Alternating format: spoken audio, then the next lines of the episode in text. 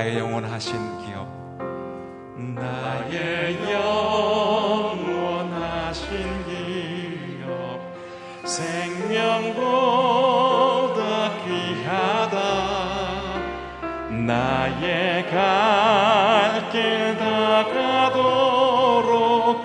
나와 동행. 주께로 가까이 주께로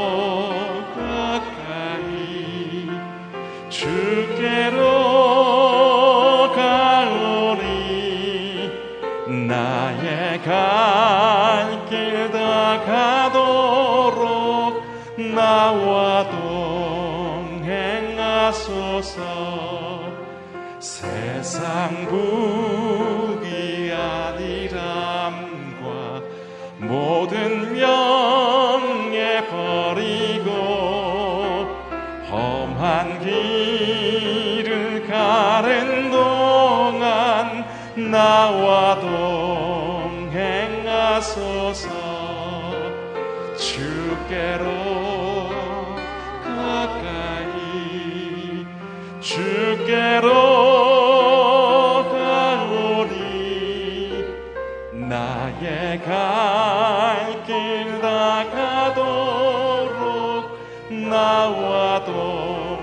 어두운 골짝 지나가며 어두운 골짝 지나가며 험한 바다 건너서 전국 문에 이르도록 나와 동행 주께로 가까이 주께로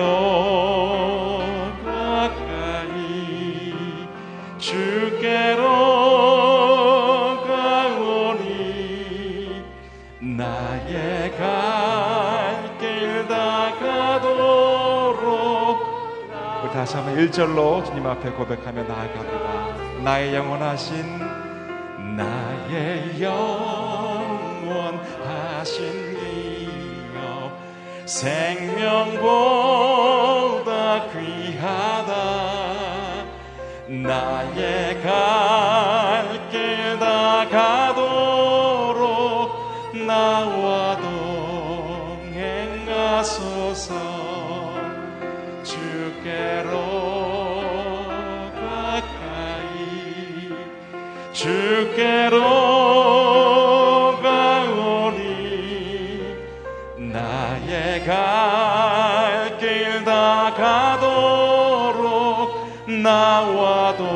주께로 가까이. 주께로 가까이. 주께로 가오니 나의 갈길 다 가도록 나와. 또 다시 한번 주님 앞에 고백합니다. 주께로 가까이. 주께로 주께로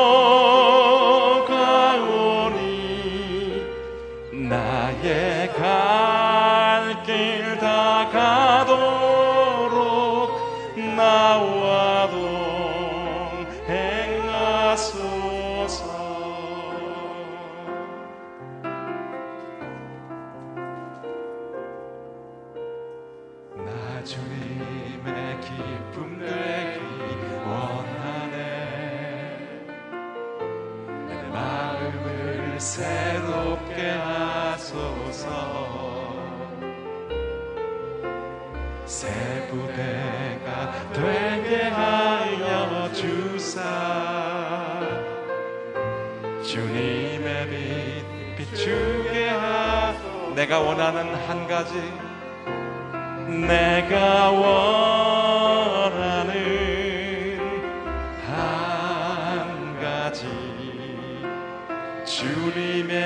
기쁨이 되는 것. 내가 원하는 한 가지 주님의 기쁨이 되는 것. 겸손히 겸손히 내 마음 드 나의 모든 것 받으소서. 나의 맘 깨끗게 씻어 주사.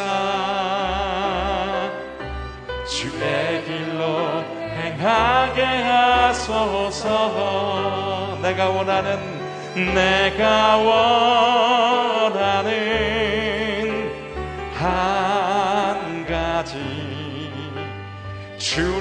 주님의 기쁨이 되는 것 내가 원하는 한 가지 주님의 기 우리의 마음과 정성을 다하여 주님 앞에 고백합니다. 내가 원하는 한 가지 내가 원하는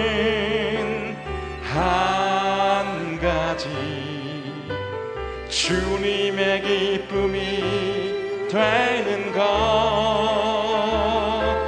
내가 원하는 한 가지 두 손 주께 높이 들고 전심으로 함께 고백하며 나아갑니다. 내가 원하는 한 가지 내가 원하는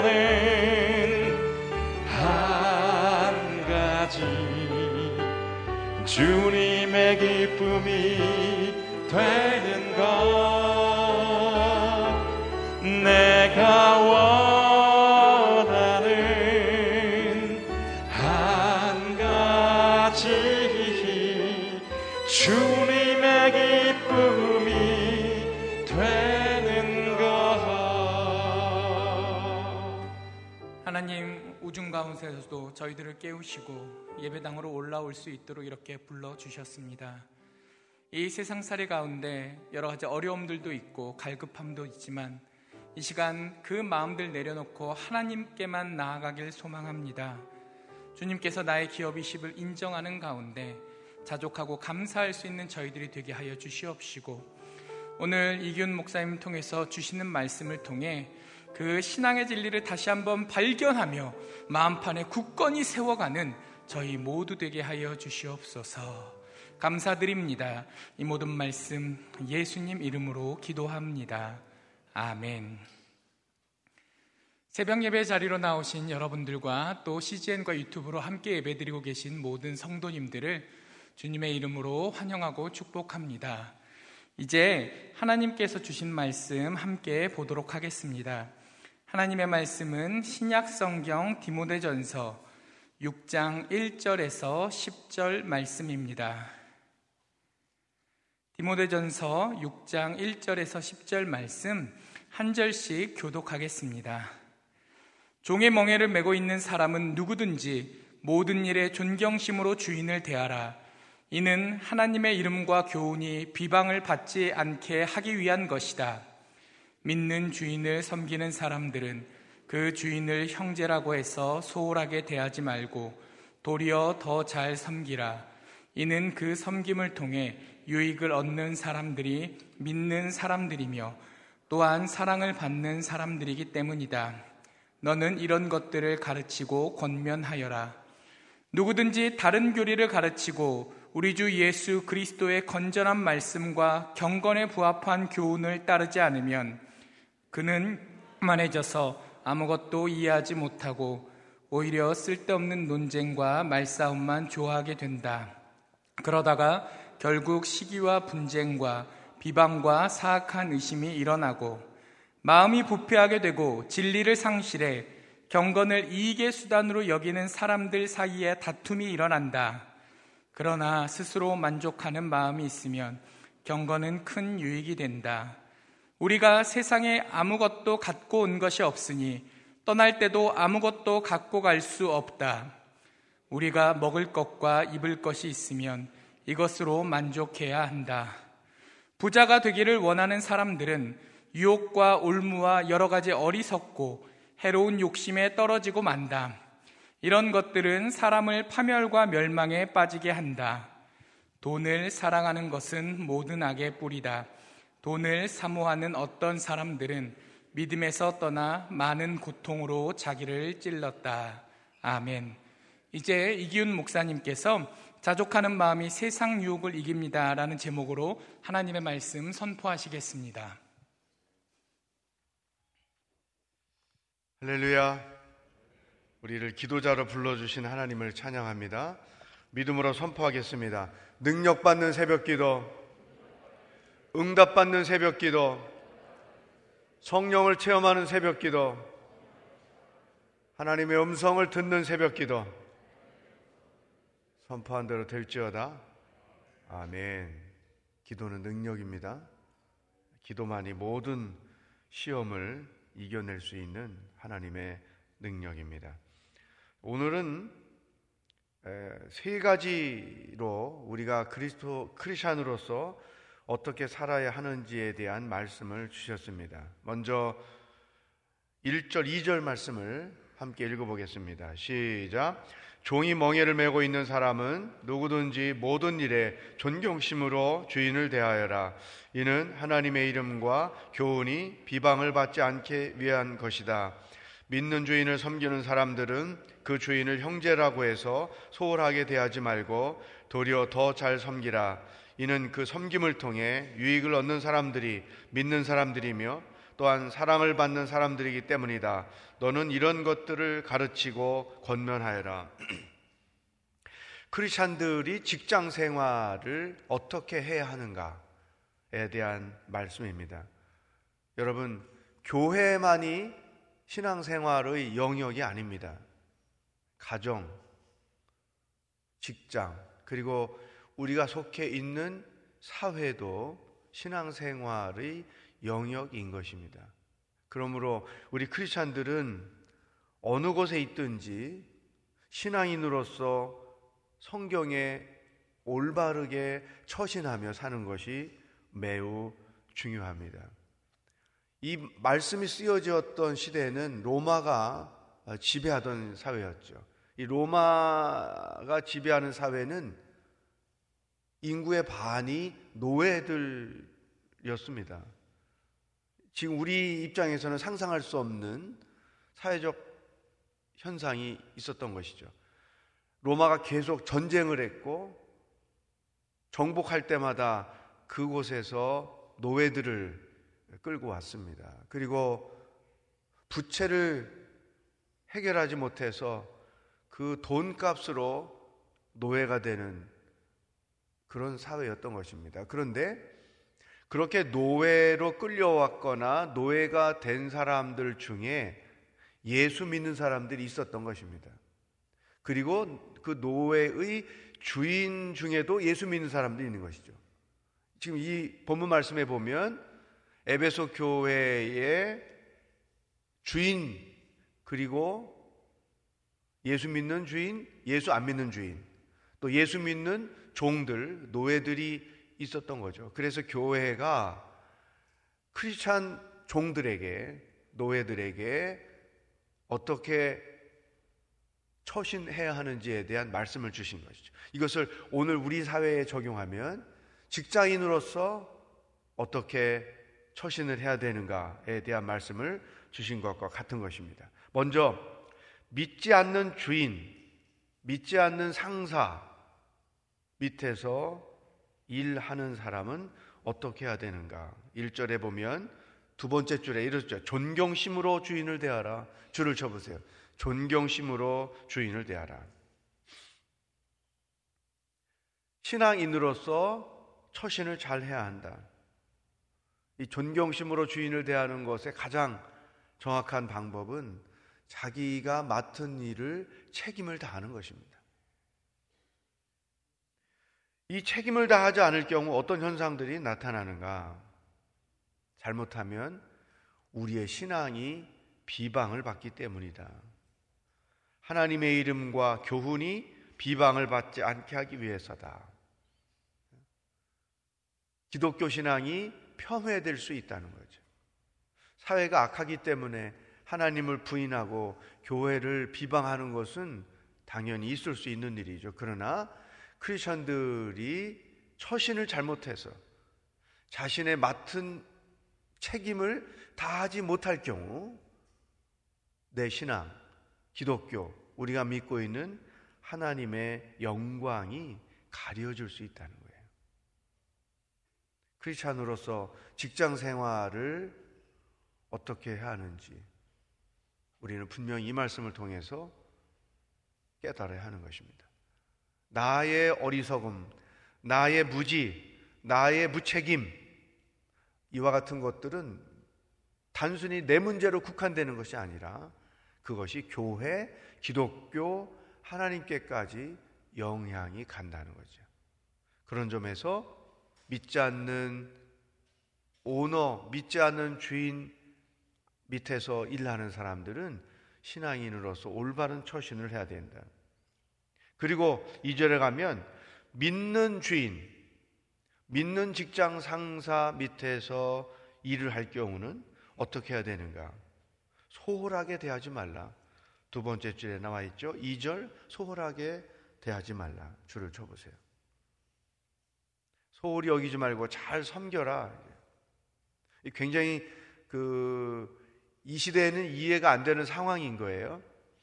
당신은 주인과 노예 이 두 신분 차이가 있죠. 우리나라 옛날 양반과 뭐 집안에 그 노예들이 있었잖아요. 이것처럼.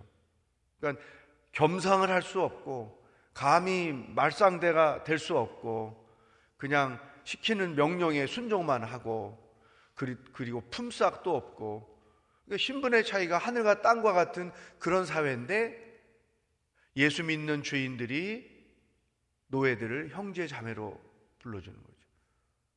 그러니까 이 기독교회가 당시 사회를 역행하는 엄청난 평등이 있었던 거예요. 생각해 보세요. 형제님, 자매님, 수고 많아요. 식사 같이 합시다. 이게 노예 신분을 가진 사람들에게 상상할 수 없는 일이죠. 그런데 복음을 믿고 그리스도 안에서 형제 자매된 자들에게 그런 생활이 있었다는 거죠. 복음이 우리에게 주는 메시지는 모든 인간은 하나님 형상을 따라 지음 받았기 때문에 평등한 것이다. 그런데 이제 문제는 집주인이 믿는 사람이고 나도 믿는 사람이고 교회 같이 가면 다 형제자매하고 그러다 보니까 자기의 맡은 일에 대한 책임감도 약해지고 주인에 대한 존경심도 약해지고 막 막말로 표현하면 주인과 맞먹으려고 하는 이런 현상들이 분명히 있었다는 거죠. 그래서 믿는 주인과 함께 사는 자들은 결코 주인을 소홀히 여기서는 안 된다. 잘 섬겨야 된다. 왜냐하면 믿는 사람이고 그리고 하나님의 사랑을 받고 있는 분들이기 때문에 잘 섬겨야 된다. 예, 크리스찬 오너가 있는 직장이 그 장단점이 있어요. 이런 그 다른 회사보다 분위기가 굉장히 자유롭고 그러면서도 책임을 다하고 그래서 그 직장 근무의 수준이 높아지는 그러한 일들이 있을 수 있죠. 이것은 정말 훌륭한 일이죠. 그러나 상처받는 경우도 많습니다. 주인이 기독교인인데 이게 뭐 하는 짓이야? 이런 합리적이지 못한 일들이 일어날 때마다 주인만 욕하는, 게, 욕하는 것이 아니라 주인이 믿고 있는 교회도 욕하고 하나님도 믿는, 욕하는 거죠. 그런 점에서 굉장히 주인이나 함께 일하는 자나 신앙인은 정말 성경에 합당하게 처신하는 것이 너무나 중요하다. 오늘 우리에게 주시는 첫 번째 말씀. 직장에서의 나의 태도는 성경적인가? 우리 자신을 점검해 보는 것입니다. 두 번째는 3절에서 5절 말씀인데 여지없이 초대교회 내에는 이단들이 있었습니다. 거짓 교사들이 있었습니다. 근데 이 거짓 교사들은 세 가지 특징을 갖고 있어요. 하나는 다른 복음을 항상 제시한다는 거죠.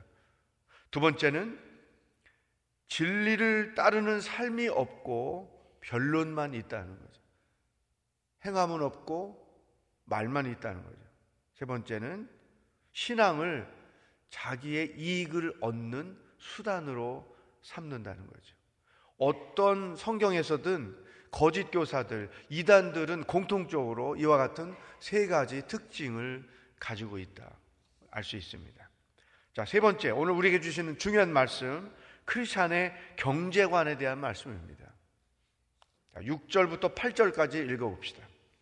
시작. 그러나 스스로 만족하는 마음이 있으면 경건은 큰 유익이 된다.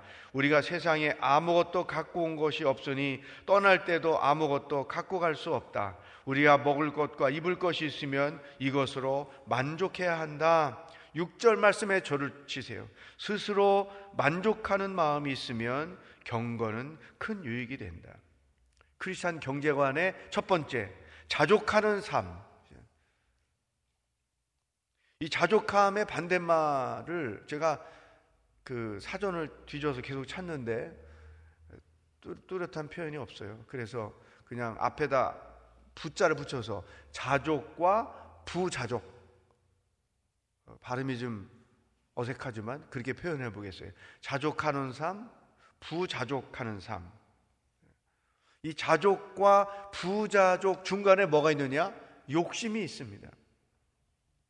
그래서 이 욕심을 해결하면 욕심을 버리면 자족하는 삶이 되고 반대로 욕심에 이끌리면 부자족하는 생활을 할 수밖에 없는 것이죠. 이 자족하는 자들은 어떤 특징을 갖고 있느냐? 사소한 것에 만족합니다. 사소한 것에 만족하다 보니까 사소한 것이 항상 감사의 조건이 됩니다. 사소한 것도 감사하며 살게 되니까 삶의 질이 높을 수밖에 없는 것입니다. 반대로 이 부자족 하는 사람들은 어떤 특징을 갖고 있느냐? 큰 일에도 만족하지 못합니다. 반대죠. 자족하는 사람은 자그만 것에 대해서도 만족하며 사는데 부자족 하는 사람들은 큰 것에 불만족이 있는 거죠. 큰 것에 불만족하니까 어떤 현상이 나타나느냐? 사소한 것도 불평의 조건이 되는 것입니다. 큰 것을 불평하는 건 당연한 일이고 사소한 것도 불평의 조건이 되죠. 그러다 보니까 삶의 질이 낮을 수밖에 없는 것입니다. 자족하는 삶은 수준 높은 생활을 하게 해주고 부자 자족하는 삶은 수준 낮은 생활을 하게 한다. 그래서 이 자족하는 삶이냐 부자족한 삶이냐를 결정해 주는 이 욕심. 이 욕심은 우리 안에 하나님이 선물로 주신 좋은 것들을 다 빼앗아 갑니다. 아니, 소멸시켜 버립니다. 감사하는 마음, 찬송하는 생활, 기뻐함, 평안, 이와 같은 것들이 우리 안에 내면에서 다 소멸돼 버리고 마는 거죠. 그런 단순히 소멸만 시키는 게 아니에요. 욕심은 소멸된 그 자리에 나쁜 것들을 우리 안에 채우는 것입니다. 불평을 채웁니다. 불안을 채웁니다. 근심을 채웁니다. 두려움을 채웁니다. 오늘 우리에게 주시는 두 번째 말씀입니다. 내가 지금 삶이 어렵다. 내가 지금 삶이 불행하다고 생각하고 있다면 그 이유가 욕심에 있다는 사실을 발견할 수 있어야 합니다. 내가 만족하지 못하는 생활을 하고 있다면 그 이유가 욕심에 있다는 사실을 깨달아야 되는 것입니다. 자녀들이 결혼할 때 부모들이 사랑하기 때문에 부모 자녀들의 삶을 위해서 나름대로 그 배우자감에 대한 기대가 있잖아요. 근데 그 기대가 채워지지 않을 때 삶이 어려워지죠. 늘 사위나 며느리가 마음에 안 차니까 늘 이렇게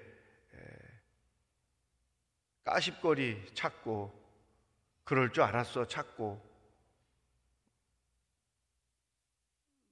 스스로 자기 삶의 질을 낮춰버리는 거예요. 남편이 내가 생각하는 기대와 다르게 벌이가 시원치 않다. 늘 감사합니다. 수고합니다. 훌륭합니다. 이런 생각이나 표현 한 번 안 하고 늘 불평하는 거죠. 이거밖에 안 되냐. 그러면서 옛날 어, 첫번 선 들어왔을 때 그 사람하고 했으면 내가 진짜 경제적으로는 이렇게 넉넉하게 살았을 텐데 쓸데없는 생각이나 하고 나는 자족하는 생활을 하고 있는가? 부자족하는 생활을 하고 있는가? 나는 욕심을 버리고 살고 있는가? 욕심에 이끌려 살고 있지는 않는가? 점검해 보십시다. 나는 감사의 고백이 더 많은가? 불평이 더 많은가? 8절 끝에 가면 이것으로 만족해야 한다. 먹을 것이 있고 입을 것이 있다면 그것으로 만족해야 한다. 두 번째 크리스찬의 경제관 9절 10절에 써 있습니다. 시작. 부자가 되기를 원하는 사람들은 유혹과 올무와 여러 가지 어리석고 해로운 욕심에 떨어지고 만다. 이런 것들은 사람을 파멸과 멸망에 빠지게 한다. 돈을 사랑하는 것은 모든 악의 뿌리다. 돈을 사모하는 어떤 사람들은 믿음에서 떠나 많은 고통으로 자기를 찔렀다. 구절 끝에 파멸과 멸망으로 빠지게 한다. 줄을 치시고 10절 첫 번째 줄 돈을 사랑하는 것은 모든 악의 뿌리이다. 줄을 치십시오. 돈은 필요한 것이에요. 우리의 삶을 편리하게 해줍니다. 그러나 돈은 항상 욕심, 시험, 멸망으로 우리를 이끌어 간다는 것을 기억해야 합니다. 그러므로 우리가 지혜롭게 돈을 관리하지 못하면 돈이 내 삶을 관리한다는 것입니다. 돈의 욕심을 내가 이기지 못하면 그 욕심이 나를 잡아먹는 것입니다. 모든 악의 뿌리에는 항상 돈이 있는 거예요. 요즘 우리 사회를 떠들썩하게 하고 있는 그 문제 다 돈에서부터 시작이 된 거죠. 그 돈이 사회를 이렇게 파멸시켜 가는 거예요. 수준 낮은 사회로 만들어 가는 거죠. 이것은 가정에도 적용이 되고 우리 개인에도 적용이 된다. 하나님이 돈을 많이 주셨으면 그것을 가지고 하나님의 뜻을 위해 하나님 나라에 쌓아두는 일들을 해야 될 거예요. 그렇지 않으면 욕심에 이끌려 결국은 돈 때문에 멸망하는 거예요. 그러니까 돈이 많, 많으면 그 삶에 필요한 것들을 다 채우니까 뭔가 편리하게 살 수 있을지는 몰라도 그것이 항상 나를 수준 낮은 인간으로 살게 만드는 역할을 한다는 거. 이게 돈이 갖고 있는 두 얼굴인 것이죠. 내가 돈을 관리하지 못하면 돈이 나를 관리한다. 그 돈이 나를 파멸로 이끌어 간다는 거죠. 우리에게 주시는 세 번째 말씀이죠. 나는 돈에 대하여 어떤 태도를 갖고 있는가?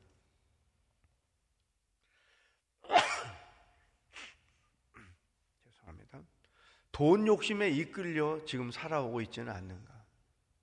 아니면 일용할 양식에 감사하면서 수준 높게 살고 있는가? 오늘 하루 크리스찬 경제관에 대해서 고민하고 성경적 결론을 얻고 사는 복된 날이 되기를 축복합니다. 이 시간 우리에게 말씀을 가지고 함께 기도하겠습니다.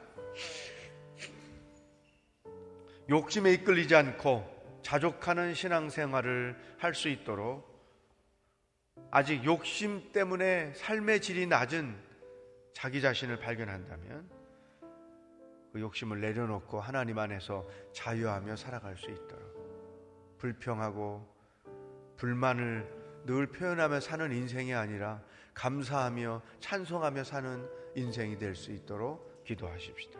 두 번째, 선교사님들을 위하여 기도합니다. 이 코로나 시대에 선교지에서 애쓰며 수고하시는 선교사님들이 참 많습니다. 하나님이 주신 사명을 끝까지 잘 감당할 수 있도록 도와주시고 코로나로 인한 위험 가운데 항상 하나님께서 지켜주시고 인도하여 주시옵소서. 말씀을 가지고 기도하고 선교를 위하여 다 같이 합심해서 기도하겠습니다. 하나님 아버지 감사합니다. 오늘 하루를 우리가 어떻게 살아야 하는지 말씀해 주시니 감사합니다. 자족하는 생활을 하고 있는지 아니면 부자족하는 생활을 하고 있는지 나의 경제 생활에 대한 말씀을 허락하시니 감사합니다. 하나님 아버지 먹을 것이 있고 입을 것이 있으면 만족하며 살라는 주의 말씀에 귀를 기울입니다. 하나님께서 일용할 양식으로 채우시는 것만으로도 우리는 능히 만족하며 자족하며 감사하며 살 수 있습니다. 아버지 하나님, 욕심으로 인하여 빼앗겨진 것들을 소멸된 것들을 다시 되찾고 하나님 안에서 일용할 양식에 만족하며 살아가는 수준 높은 삶의 여정이 될 수 있도록 인도하시고 도와 주시옵소서. 하나님 아버지, 돈은 우리에게 필요하지만 돈 때문에 인생이 망쳐지지 않기를 원합니다. 하나님께서 주시는 대로 감사하며 하나님 나라의 재물을 쌓아두며 믿음으로 살아가는 하나님의 성숙한 사람들이 되도록 인도하여 주시옵소서 선교지를 위하여 기도합니다. 선교사님들을 위하여 기도합니다. 코로나로 인하여 어려운 상황 가운데 선교지에서 애쓰며 수고하시는 선교사님들이 많습니다. 주님, 그분 한 분한 분을 기억하여 주시옵소서. 위축되지 말게 하시고 담대하게 지혜롭게 맡겨주신 사명을 끝까지 감당할 수 있도록 도와주옵소서. 그러나 코로나의 그 상황에서 어려운 상황 가운데 지켜주시고 보호하여 주시고 하나님의 은혜를 더 경험하며 사명을 감당할 수 있도록 역사하여 주시옵소서. 하나님 아버지 오늘 하루를 어떻게 살아야 하는지 말씀해 주시니 감사합니다. 나는 주님 안에서 자족하며 살고 있는지 아니면 부자족하며 살고 있는지 자신을 돌아보는 하루가 되기를 원합니다. 주님 주신 말씀대로 입을 것이 있고 먹을 것이 있으면 만족하며 감사하며 찬송하며 살아가는 하나님의 거룩한 백성들이 되도록 인도하여 주시옵소서. 결코 돈의 욕심 때문에 인생의 소중한 것들을 빼앗기지 말고 오히려 하나님의 은혜를 더 많이 체험하며 살아가는 하루하루가 되도록 역사하여 주시옵소서. 선교지의 선교사님들을 위하여 기도합니다. 안전을 지켜 주옵소서. 코로나에 감염되지 않도록 보호하여 주시옵소서. 어려운 상황 가운데 있지만 보내심 받은 사명을 끝까지 잘 감당할 수 있도록 사역도 가정도 자녀들도 축복하여 주시옵소서. 오늘 우리와 동행하실 하나님을 기대하며 예수 그리스도의 은혜와 하나님 아버지의 사랑과 성령의 교통하심이 자족함으로 수준 높은 인생을 살아가기로 결단하는 기도하는 모든 백성들과 복음을 들고 애쓰며 수고하시는 선교사님들과 하나님의 구원을 기다리고 있는 북한 땅의 백성들 머리 위에 영원히 함께 하시길 축원하옵나이다. 아멘.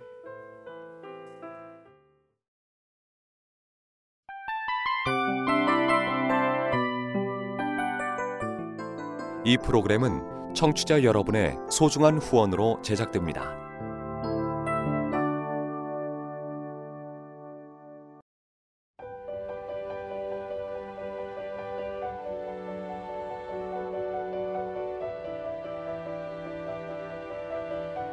세상에는 수많은 교회들이 있지만 더 깊이 있는 말씀 강해를 찾기 위해 크기로만 교회를 선정하지 않습니다. 보다 좋은 영적 콘텐츠를 더 많이 나누기 위해 방송비를 받지 않습니다. 1년 365일 복음만 전하고 싶어서 우리는 광고를 하지 않습니다. 온누리의 복음을 땅끝까지 CGN TV와 함께 땅끝 성교사가 되주세요